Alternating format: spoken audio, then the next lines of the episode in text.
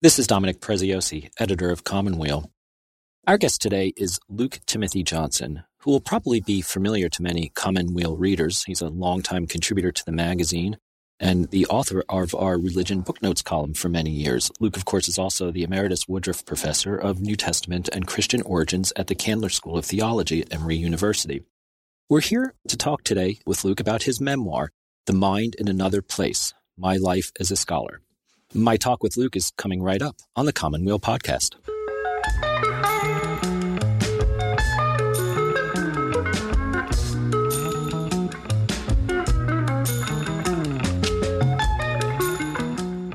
Luke Timothy Johnson, thanks for being here at the Commonweal podcast. Glad to be here. Thank you for having me. So, in the preface to your memoir, you admit to some trepidation about even undertaking the process. You ask, Why have I undertaken this risk of revealing my inner narcissist? So, maybe I'll turn the question back on you. Why did you decide to write a memoir, and why, in particular, from the perspective of a scholar? I thought that being a scholar is a fairly unknown territory for very many people including my family. I realized that if my family were asked, What do I do? they would have no idea. Okay, he's retired. What is he retired from? Teaching. They had very little clue as to what made up my life. So I wanted to communicate not only to my family, but perhaps generally, something beyond the stereotypes of scholars as helium headed dunces who can't tie their shoelaces. And also, I thought maybe I can communicate something of how scholarship has changed over the 50 years that I practiced it, because it really has fundamentally changed in very important ways. So I'm hoping not simply to natter on about my life, but also to communicate something about uh, a vocation which is peculiar and yet also I think important. Mm. And you do get to some of those questions about the nature of scholarship later in the memoir, and we'll take up some of those questions soon. But I want to talk a little bit about some of what else informs the book. You reveal some significant biographical details about yourself. And without necessarily having to go too deeply into it, I'm wondering if you could share with our listeners some of the life changing events of your childhood and how these came to bring you eventually as an adolescent to seminary training in Covington, Louisiana. Yes, um, I start with my childhood in northern Wisconsin, the youngest child of a widow who had six children and being raised in relative poverty. I say relative because everybody was poor in northern Wisconsin in the early 1940s. And then dramatically, my life changed with the death of my mother and becoming a genuine orphan. I never knew my father. My mother died when I was 11. And I moved to Jackson, Mississippi from northern Wisconsin, right in the era of Ross Barnett and the Citizens Council. I moved to Jackson the summer that Emmett Till was lynched. And I left Jackson the summer that Medgar Evers was assassinated. So it was for somebody who had never seen a person of color in his first 11 years of his life to be plunged into the death throes of segregation in Jackson, Mississippi in the mid 50s was traumatic. More positively, it was the first time that I ever went to a Catholic school and had the good fortune of having two dynamite female teachers, especially Sister Paulinus Oakes, who was my football coach as well as my eighth grade teacher, and saw in me something uh, that potentially had a vocation for the priesthood. And so I was groomed. I gladly admit I was groomed by her and the parish priests to think about going to the seminary, which I did at the age of 13 partly, I think, to get out of the strange household to which I had to move, my, the household of my oldest brother and his Mississippi wife. So at the age of 13, thinking that the seminary was going to be a sort of summer camp experience, I went to study with the Benedictine monks in Covington, Louisiana. and was so blessed to be able to spend the next 15 years of my life in that place. A deeply humane existence among the world's most hospitable people next to Methodists, uh, the, the Benedictine monks. Mm-hmm. So I'm curious though too because you introduced this section by writing my long loneliness had begun and I'm curious as to why you characterized it this way. I've always been haunted by Dorothy Day's great book. A friend and and I got Dorothy Day to come speak to us in the seminary shortly after John Kennedy was elected. I think that phrase has always haunted me. And what I meant by it was I lost not only my parents, I also lost my sibling family. I lost my place, my culture. I was an alien and a sojourner from then on. So, like many people, I'm not exceptional in this regard. Like many folks who are orphans and lose homes, I had to create myself in a way that often is not necessary when you're enmeshed in a close family group and a given culture. So I was always adjusting to new cultures, new environments. And that's a lonely process, as is the life of scholarship, actually. Another phrase from a novel, The Loneliness of Long Distance Runner, has always rung in my mind. And that is to set yourself on a path of great endeavor it always results in a kind of a loneliness. Uh, nobody else quite understands why you're doing this.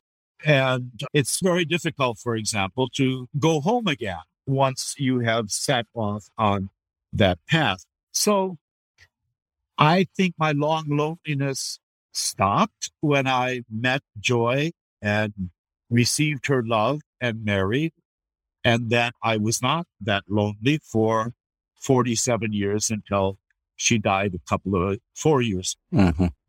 Loneliness is very good for writing poetry. I think solitude and sorrow are the two prerequisites for actually writing good poetry.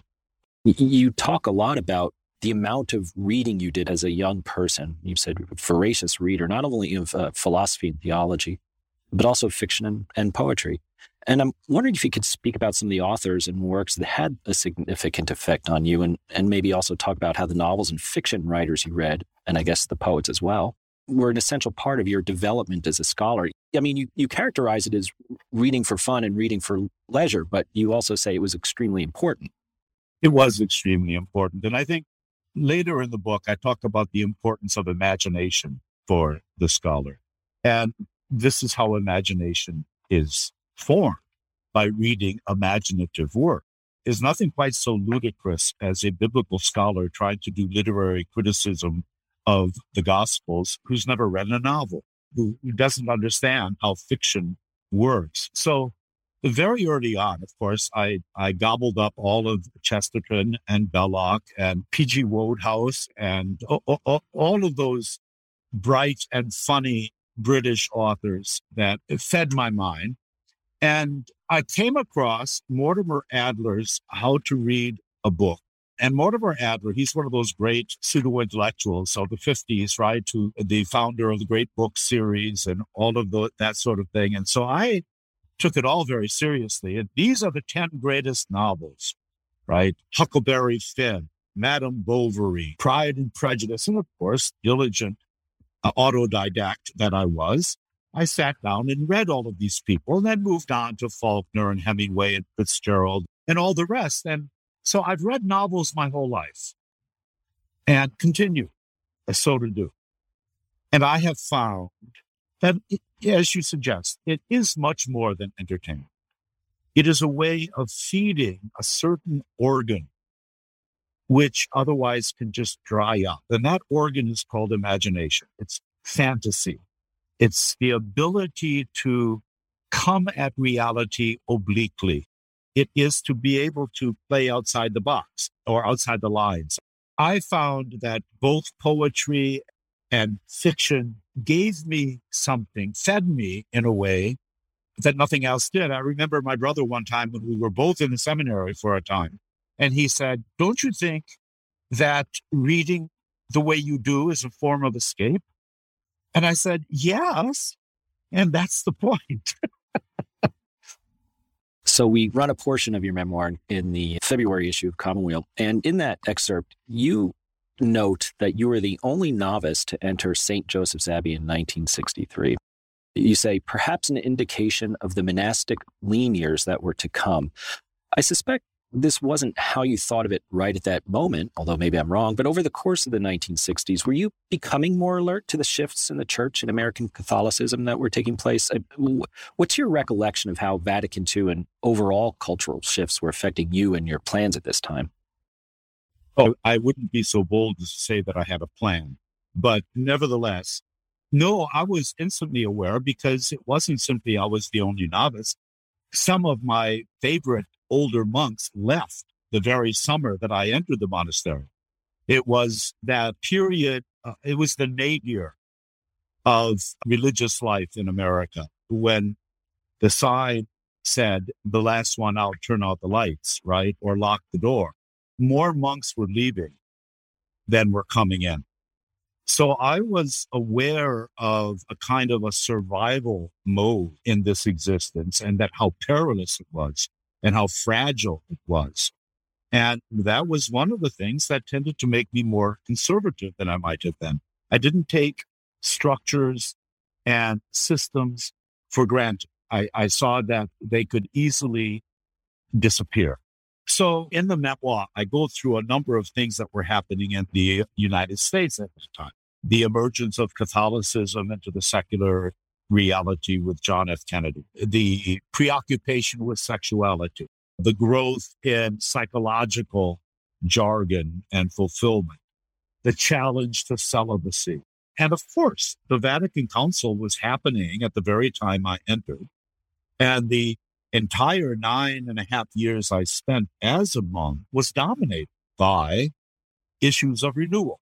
How do we carry out the renewal? The first was the liturgical renewal and the mass celebrated concelebrated in English, the fi- the divine office being said in English, and then other protocols of the monastic life, clothing, practices, and so forth. All of this was under negotiation. All of it created stress, and all of it made the monastic life far from the haven of peace and tranquility that I had imagined it to be when I entered.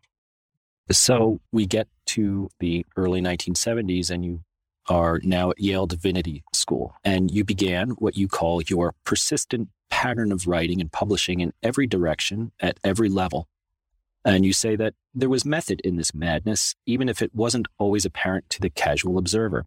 Can you talk about this impulse to write and how you came to see how jobs of work, as you put it, jobs of work and works of love came to overlap for you? Writing is something that you have to constantly do in order to be good at. It's, you know, like scholars who write one book and think they're done would be thought odd by brain surgeons who want to do 10 surgeries a day because they get better at it. You get good at it. So reading great literature helps form a good style, but writing always helps as well. So writing encyclopedia articles, you know, Hans Küng in 400 words, Kingdom of God in a thousand words. It helps convince one that everything can appear on a matchbox, right? It is possible to express things succinctly. The other part of this is that trying to be a disciple, trying to live according to the obedience of faith. I have always thought that it's not for me to determine whether a project is important or not. I always say yes unless I must say no. And thus I've always been open to every sort of invitation. So those invitations, could you write an encyclopedia article? Could you do this thing? I tended to call jobs of work. That is, I did them because somebody asked me to, because I could make a buck, because I could get the book that I was reviewing, and I didn't have money to buy books. Those I call jobs of work, and they help keep you afloat. But alongside of those were things I called works of love. And these are the kinds of persistent itches that I needed to scratch over the years. And the most all encompassing one is what I have thought of as an ecclesial hermeneutics, a fancy way of saying, how can the church develop the practices of discernment within communities that can lead to better and more righteous decision making? Go back to my experience as a monk. We young monks were the black shirts who wanted to bring about reform and saw the older monks, the conservatives, as enemies.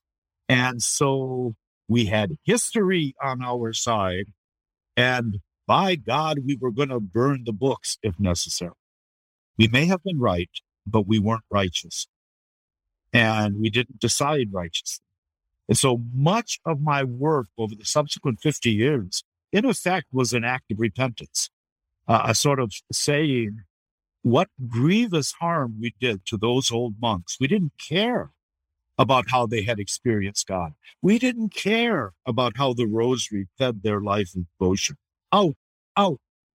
So I have thought that there must be a better way. And so many of my books float around that particular topic. That's my work of love. My conversation with Timothy Johnson will continue in just a minute. Every year, the John Paul II Center for Interreligious Dialogue brings together a group of Russell Berrie Fellows to study in Rome at the Pontifical University of St. Thomas Aquinas, known as the Angelicum. There to learn about interreligious dialogue and how to build relationships across lines of difference. Russell Berrie Fellows live and study in Rome for one academic year from October to June. They take classes in ecumenism and dialogue, Judaism, and Islam. They travel to Israel for 10 days to study at the Shalom Hartman Institute and visit the sacred sites in the Holy Land, and they participate in interfaith events with leading practitioners and theologians in the field of interreligious dialogue. If you're interested, you can register for an informative webinar and submit your application for the fellowship program at the Angelicum by April 25th, 2022. For more information, visit iie.eu slash Berrie. That's spelled B E R R I E.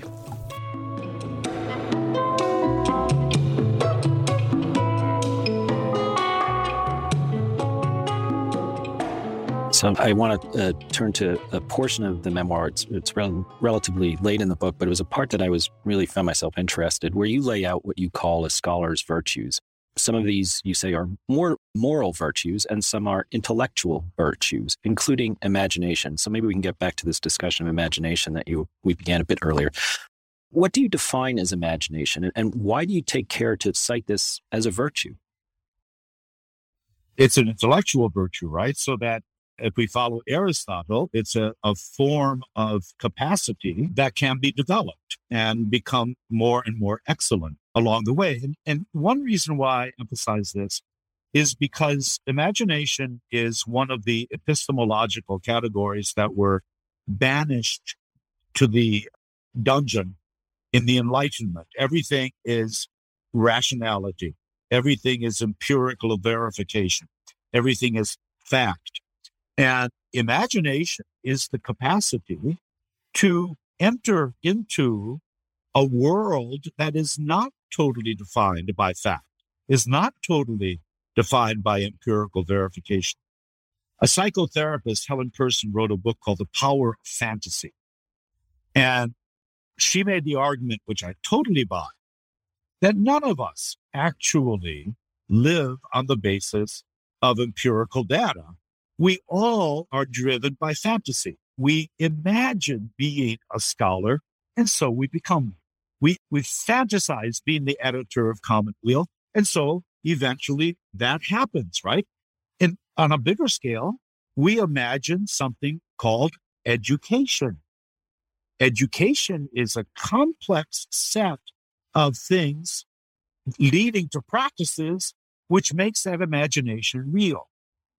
Space travel began in imagination with H.G. Wells, right? And you had to imagine getting to the moon before astrophysics could get on the job.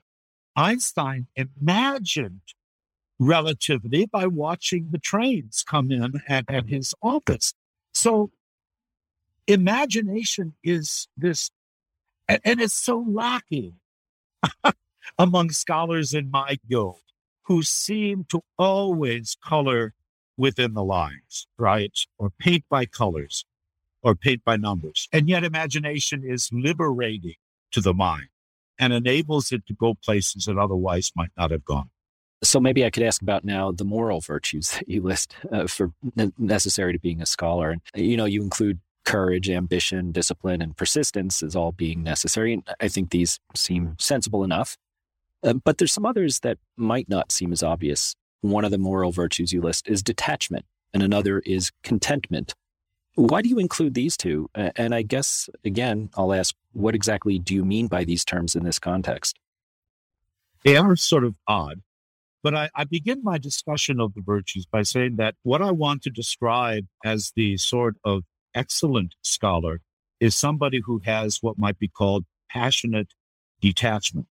And this, of course, has biblical basis that on one side, one is driven by fantasy and desire and hard work and energy and curiosity and courage. But those tendencies by themselves can become idolatrous. They can become, in fact, distorted if all we have is the tendency toward. So detachment enables us to grasp that this is just a game. Scholarship is a game. It's a serious game, but it's not an ultimate game. Uh, 20 years from now, nobody will care whose italics it is in my book. So detachment is the enemy, as is contentment, is the enemy of obsessive compulsiveness and perfectionism. One destructive tendency among academics is a form of perfectionism, which leads them to produce one tiny little term in, in uh, during their career and then say, well, that's enough. You know, it's perfect. It's well formed. Right. I needn't do anything else. So go back to this notion of writing everything in every direction. That is a function of detachment and contentment. Play the game, put the pieces in play, see if anybody picks them up and plays in return, and you've done your job. I hope that's clarifies. I think it's uh, exceptionally clarifying, and I think it, it, has wider application. And and and listeners should think about it in terms of a number of uh, disciplines and pursuits. And um, so you talk about sort of remember the fun part of being a scholar. And, and, at the end of your book, you do admit to the risk of placing so much stress on the arduous aspects of the scholarly life at risk of omitting the most important thing the simple pleasure, fun, and even joy that scholars take in their activities. And that includes teaching. And uh, I'm wondering if you could talk a, a bit about this aspect uh, Uh, in your life as a scholar, the teaching part of it, which you say can be a kind of addiction, but one with no bad side effects. Yeah, it's teaching is great. It's hard. To do it well is hard. I went back and taught this semester as a visiting professor at Candler. I taught one seminar for a semester and I thought, boy, this is fun. And then I thought, boy, I'm glad I retired six years ago. It requires huge amounts of energy devotion, ability to correct as a form of social justice. But there is nothing so intoxicating as seeing students move from lethargy to enthusiasm, to see their eyes light up when they actually understand something, to see them want to learn more, to actually see them want to become scholars and see some of them succeed in becoming very significant scholars all of this is a form of parenting on lease time. Yeah, it's sort of like rent a puppy. You work with these students and you work in a quasi parental fashion, and there's great joy in that. But then somebody else has to pick up the mess. So I'm going to ask this uh, final question. It might be, I think, given the conversation we've been having, it might be a good place to end. And that's with talking about the title of your memoir, The Mind in Another Place. I, I found it very evocative title, and I'm wondering how you came to apply it to your life as a scholar. I think that's part of what became obvious to me that when I was in a room with other people, I was there with them, but I was also somewhere else. I was always writing. I was always thinking. I was always in another place. It didn't mean that I wasn't present or that I, my mind was not active and engaged with other activities. I began to think of it as almost like being a, an underground agent, that you're under deep cover. You're with other people and so forth. But as a scholar, even when you're teaching, as a scholar, you're thinking, how can I use this? Where does this go? And so on. To use Epicurus's language, it, it's a garden. It's your own private garden that you're always tending. And gardeners are always thinking about those roses and when they're going to come up and how they need uh, weeding and so forth. And real scholars, I think, are the same way. Their mind is present to other things. I know how to tie my shoes. I, I can find my car keys, but I'm always writing. I'm never not writing or thinking or planning. And I think that's what I mean. Luke Timothy Johnson, thank you so much for being here at the Commonweal podcast today. Thank you for having me. Luke Timothy Johnson's memoir is The Mind in Another Place My Life as a Scholar. It's published by Eerdmans and it'll be available in late March. We ran an excerpt of the memoir in our February issue of Commonweal. You can also find a version of that on our website. This is Dominic Preziosi for the Commonweal Podcast.